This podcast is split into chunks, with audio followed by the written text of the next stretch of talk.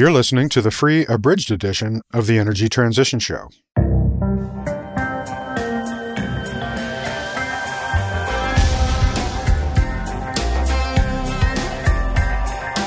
Oil, coal, hydro, nuclear energy, natural gas, energy infrastructure, solar power, wind turbines. There's 4 or 5 different ways to get to 1.5 degrees, 4 or 5 different ways to get to net zero. There's no lack of potential clean energy solutions for all these different sectors of the economy, and there are very few areas where the only solution in 30 years is going to be using fossil fuels.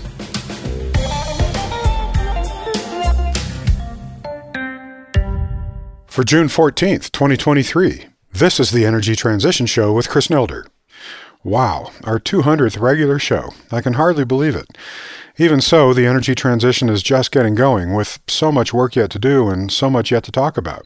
Another 200 shows would barely scratch the surface, and we are absolutely looking forward to doing them. To mark this milestone, we wanted to do a little something different, just as we did for our 100th show. We thought we'd do a little retrospective this time and look back over the progress of the energy transition since we launched the show in the fall of 2015. Because a lot has changed since then, but it's not always easy to see how massively and how quickly things have changed when you've been following the evolution on a day-to-day basis. So we're taking a look back and revisiting some of the major changes that have happened.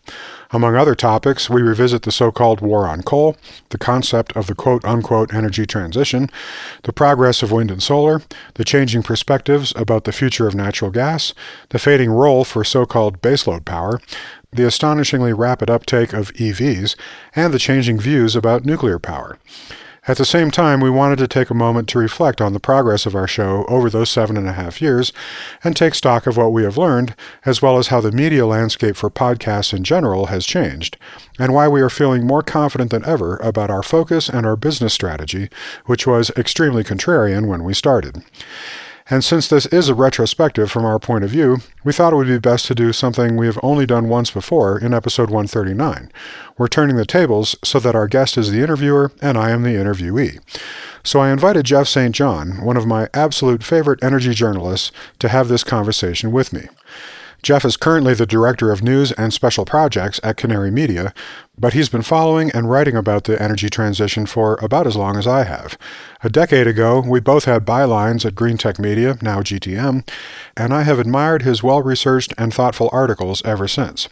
So I was very pleased that he agreed to be my conversation partner for this special episode.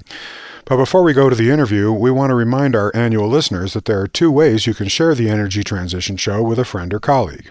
First, every annual subscriber has 3 share links per year that they can give to someone else.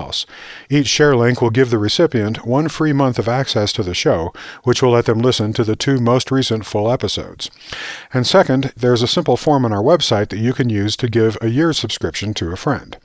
To access both of these features, just log into our website, click on your name in the upper right-hand corner and go to the Manage Subscription page where you'll find the Gift Accounts button.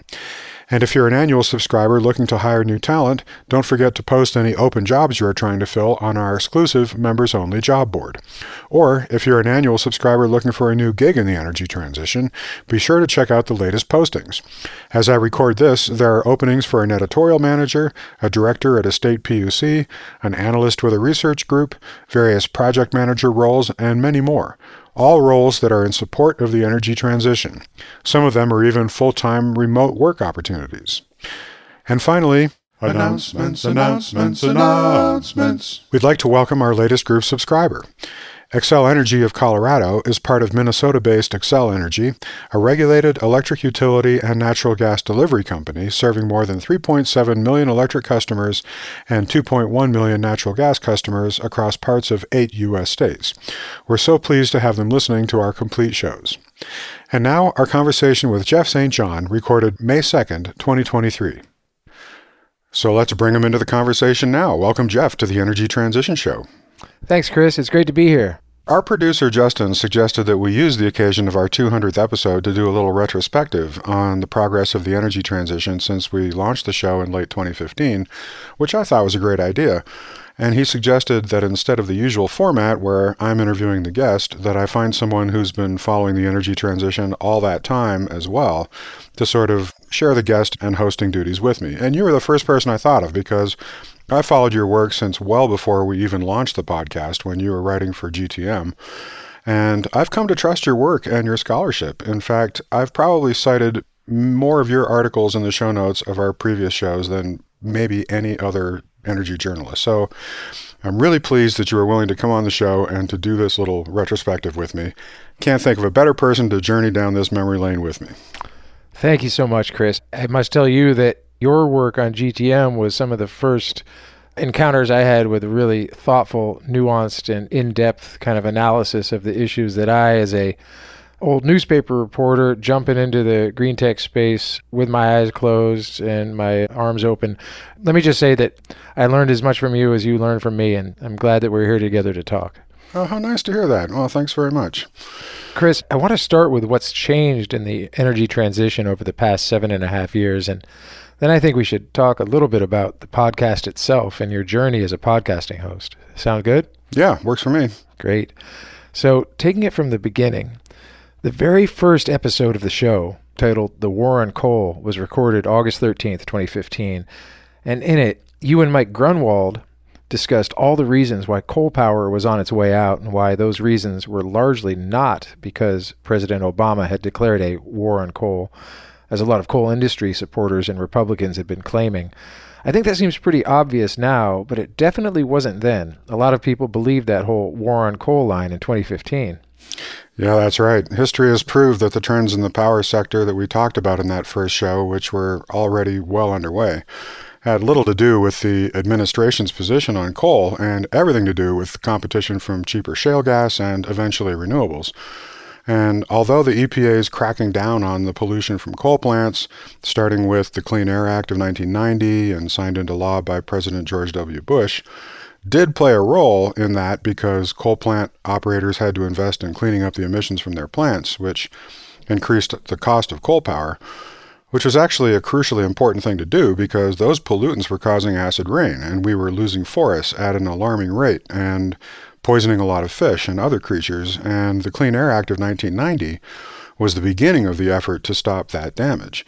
Then in 2011, when Obama was in his first term, the EPA issued a rule, commonly known as the MATS rule, limiting the amount of mercury and other toxic air pollutants emitted by power plants. And that rule put further pressure on coal plants to clean up their act. According to the U.S. Energy Information Administration, or EIA, in 2015, the U.S. had 427 coal power plants. In 2021, it had 269. That's a 37% drop. Coal power plant capacity fell by 20% during the same period, so capacity factors fell even harder. From 2015 to 2022, power generation from coal fell by 39%. So again, that's just over the period of time since we started the show. In fact, in April and July of 2015, just months before we launched the show, coal's share of power generation had fallen below the share of gas-fired power generation for the first and second times ever. And in July 2015, coal had just under a 35% share of the U.S. power generation mix, down from over half in 2011. So, as we just discussed with Jamie Van Nostrand in episode 198, even in the hardcore bastion of coal country, West Virginia, it was clear, even in 2015, that coal was already well into decline and would continue to decline, and that was right in the middle of what he called the lost decade for West Virginia, when it should have been grasping the nettle of the energy transition, but instead engaged in pure denial about it. Instead, their politicians continued to lie to their constituents about the real reasons for the decline of coal and tried to treat it like a political football, continuing to blame the imaginary war on coal, which was never a war on coal. It was a legitimate effort to stop the toxic emissions that were destroying life on Earth. So calling it a war and putting the focus on coal and the jobs in the coal sector that would be at risk, while completely dismissing and ignoring the environmental damage that we were experiencing, was just pure politics. But I'm glad we started the show with that episode because, in many ways, it really set the tone for the stories that we would cover in the subsequent years. In fact, it was more than a little bit prophetic. As we mentioned in the news of episode 198, by 2030, S&P Global Market Intelligence forecasts that the share of coal-fired power generation in the U.S. will be down to around 10% for all the reasons we discussed in that episode. So again, that's 10% by 2030, down from over half in 2011. Mm-hmm. So I feel like that was really a good foot to start out this show on, and Mike Grunwald is great. I had long admired his work as a journalist and was just thrilled to have him be our first guest. I really feel like it set us off on the right foot. Agreed. Mike Grunwald does write for Canary Media, and we're very thrilled to have him contributing to us as well. Oh, I didn't know that he was writing for Canary, too, now. That's cool. Yeah, he does a food, feeding the planet, kind of a green ag section for us. It's really good stuff. Yeah, he's got a companion podcast with that, too. Indeed, indeed. Yeah. But it wasn't necessarily obvious when you launched the show in 2015 that the energy transition was really going to take off, was it? No. Well, it was obvious to us and a handful of others. But back then, it really felt like a pretty bold move to even name the show the Energy Transition Show, because energy transition wasn't really a phrase that very many people were using yet, at least not outside of Germany, where the Energiewende, which means energy transition in German, had been underway for decades already. I don't think a lot of people were even sold on the idea of an energy transition back then, let alone the phrase. I first used the phrase energy transition somewhere in the mid-2000s, as I recall, and I know I used it in print as an energy journalist in 2010, if not earlier.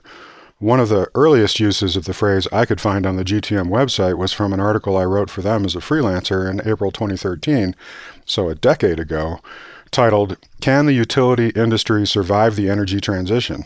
Although they had used it a few times before that, mainly in articles by editor Eric Wesoff. But you were writing for GTM then as well. Does your recall match with mine? Well, I'd say that we were cautiously optimistic. I joined GTM in 2008, right at the cusp of the first big clean tech investment bubble, and then cut my teeth on covering that bubble's bursting, which was a bit of a misdirection, I think, in terms of the underlying trends on coal that you've described. And then we were thrust into the Obama administration's efforts to rejuvenate what we're now calling the energy transition in the form of the American Reinvestment and Recovery Act. But that was an economic rescue, right, with clean technology development playing a role, but as a subcurrent to the broader attempts to prevent the Great Recession from becoming something worse. Right. And so we were publishing artwork by authors like you and publishing analysis from groups like RMI, which supports Canary Media, and on concepts like grid defection and load defection, that is the whole concept of the, quote, utility death spiral, where distributed solar and batteries undermine the century-old utility business model, which is tied up in big assets like coal plants. But it all seemed very theoretical at the time, no matter how necessary. Today, theoretical, not so much. Yeah, you're really bringing me back there now. I remember when I started at RMI in 2015, the utility death spiral was something we were talking about quite a lot.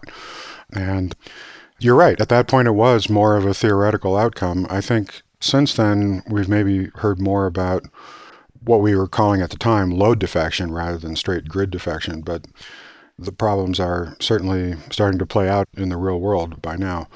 I mean, even the few energy podcasts and energy-focused media like GTM and New Energy Finance that existed back then, they weren't really using the phrase energy transition yet, and the focus hadn't yet congealed around the energy transition, again, outside of Germany.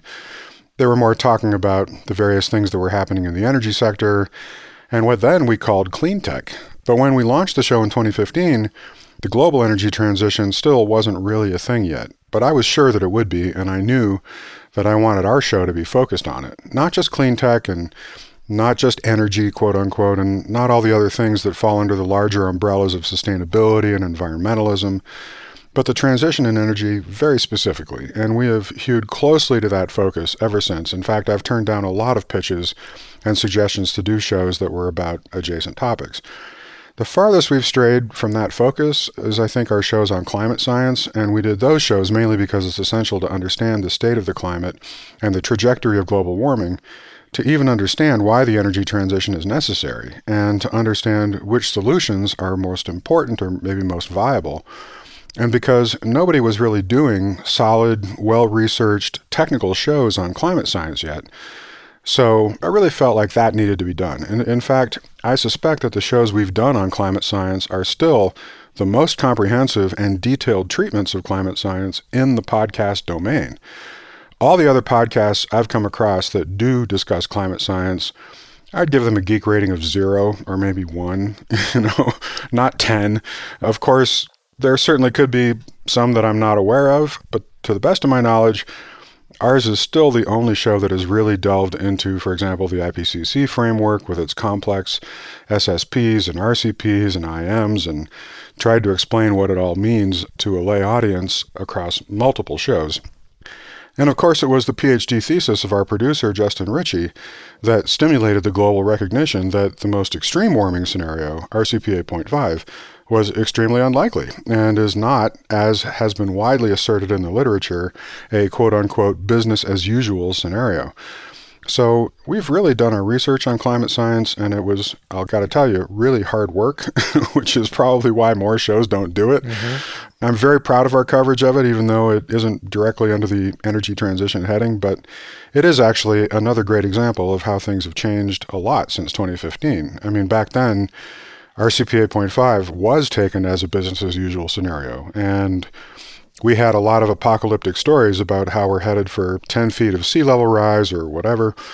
Fortunately, I think we're seeing less of that sort of thing now, mainly because journalists are finally doing their homework and starting to understand that RCP 8.5 is, for all intents and purposes, off the table, and that we really need to focus on getting to net zero by 2050, and that is actually doable through a successful energy transition. In fact, I'll just make that point more explicitly. I think climate and energy journalism are far better now than they were in 2015. They're still not great, and there's still a lot of education needed out there, but I think they're quite a bit better than they were then.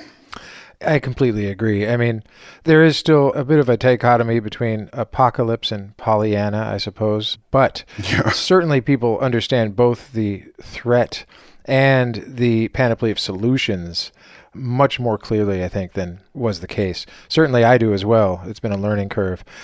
Yeah, and I think a lot of journalists, too, are just starting to do their homework a lot more. I think back then, certainly in the early 2010s, there was a lot of generalist journalists who really didn't know anything in particular about energy, and they were mostly rewriting press releases or just sort of repeating what industry sources had told them in an uncritical way. And I think very few of them had actually ever popped open a spreadsheet and downloaded some EIA data and tried to figure out what's real or tried to fact check what they were hearing. Mm-hmm. And I think that's just a lot more common now.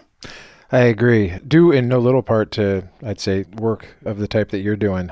Yeah. Let's talk about some data, because I know you love data. How has the energy transition progressed since you launched the show 7.5 years ago? We hope you've enjoyed this free sample of the Energy Transition Show. Our full episodes cover much more and are typically 60 to 90 minutes long. When you become a full annual subscriber, you'll get 2 new complete episodes each month, access to our entire back catalog, extensive show notes, interview transcripts, the text of the news items for each episode, and access to our exclusive job board.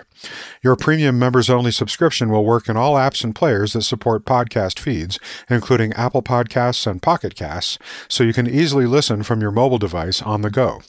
The first 33 episodes of the Energy Transition Show were free, and always will be, so if you want to see what our full shows contain, feel free to check those out. Then we hope you'll become a member and support our show.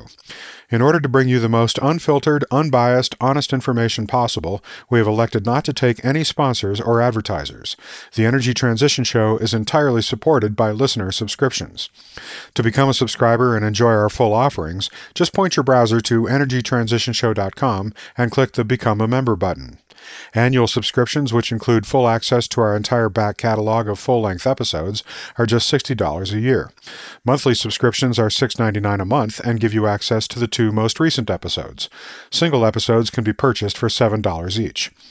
We also offer discounted annual subscriptions for individual university students and professors, as well as group licenses for companies, nonprofits, and universities. So join us today and support our ad-free podcast featuring high-quality, cutting-edge interviews and news about the most important story of our time, energy transition. And now a quick look at some recent news items. Item 1. As I mentioned in today's conversation, Germany closed down its last three nuclear power plants on April 15, 2023, marking the end of more than 6 decades of nuclear power there. The usual commentary ensued, with climate hawks and nuke nuts decrying the shutdown of the clean power capacity and pointing to the modest increase in Germany's coal-fired power generation as evidence that the phase-out was a terrible mistake.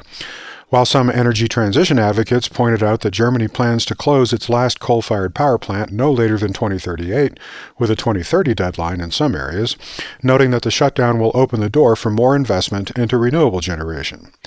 But I feel like it's almost pointless to revisit any argument, pro or con, on Germany's nuclear phase-out. It's become the poster child of the energy transition, with every energy tribe staking out ideological, immovable positions on the matter. I doubt very much that anyone's mind could be changed by any argument or evidence. In any case, almost no one, outside of Germany, seems to have the slightest understanding of the history of that movement, and frankly, I don't think they care to. They just want to use it as a cudgel with which to beat their respective dead horses. Those who do want to understand that history can listen to our conversations with Craig Morris in Episode 4, with Claude Turmes in Episode 47, and Patrick Reichen in Episode 83. They can also see the Twitter threads by Toby Kellner that I linked to in the show notes. The reality is that Germany's protests against nuclear power have been going on since the 1970s, predating climate concerns by decades, and those issues were never going to be just swept away by climate concerns, not when there are readily available and cheap renewables to replace the retired nuclear capacity. Everyone who characterizes this phase-out as a wrong-headed push by environmentalists, or who says that it all started with the Chernobyl meltdown in 1986 or the Fukushima disaster in 2011, simply doesn't know what they're talking about. I will, however, offer just a few facts for context. First, as I mentioned in the interview, nuclear power was already down to just 6% of Germany's supply mix before these final 3 units were shut down. Non-hydro renewables in Germany already provide 40% of the country's power, and Germany plans to build enough new renewables next year alone to make up for all of the power lost from those last 3 reactors. And by 2030, they'll be building renewables equivalent to the generation of 30 nuclear power plants every year. Leaving aside all the politics and the posturing, nuclear was, in fact, already a small player in Germany's power sector, and the hole it leaves will be quickly filled by clean renewables, not coal. Second, the increase in Germany's coal-powered electricity generation over the past 2 years was the result of a lot of complex interactions in various sources of generation and the European power markets. Pinning it all on the nuclear phase-out, while that may make for convenient politicking, is just incorrect. If anyone actually wants to understand these complex factors, they can see the data links in the show notes and listen to Episode 4. Third, Germany's current target is to have 80% renewable power generation by 2030. That is one of the most ambitious targets in the world, far more ambitious than the targets of the host countries where many of Germany's critics live. And unlike those countries, Germany has a long track record of actually executing on its plans and meeting its targets. Fourth, Germany's transition to renewables so far has led to its having the most reliable grid in Europe, completely the opposite of what the critics of its nuclear phase-out claimed, and they have done sophisticated modeling to demonstrate that grid power can remain 100% secure at all times on an hourly basis through 2045 as that transition proceeds. In short, the retirement of its nuclear fleet does not in any way imperil the reliability of its grid power. So, please, let's move on. There's no point in speculating about how much more Germany's use of coal would have declined if Germany had kept its nuclear fleet running. It's over. Nuclear power is done in Germany. Those plants are never going to be switched back on, and there's no point in continuing to relitigate the issue. Let's focus on how to finish the job of the energy transition, especially in countries like the U.S. that still can't even set a national decarbonization target, let alone make a plan to meet it and execute on it. Item 2. Those who are interested in Episode 194 on the material requirements of the energy transition will appreciate this. Apple announced on April 13th that by 2025, it will use 100% recycled cobalt in Apple design. Well, that's it for this episode of the Energy Transition Show. Thanks for listening.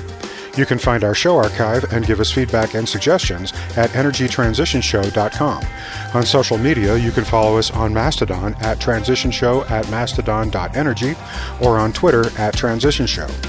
Chris Nelder creates the show, Kevin Melzheimer edits it and makes us all sound brilliant, and Justin Ritchie produces our listener experience.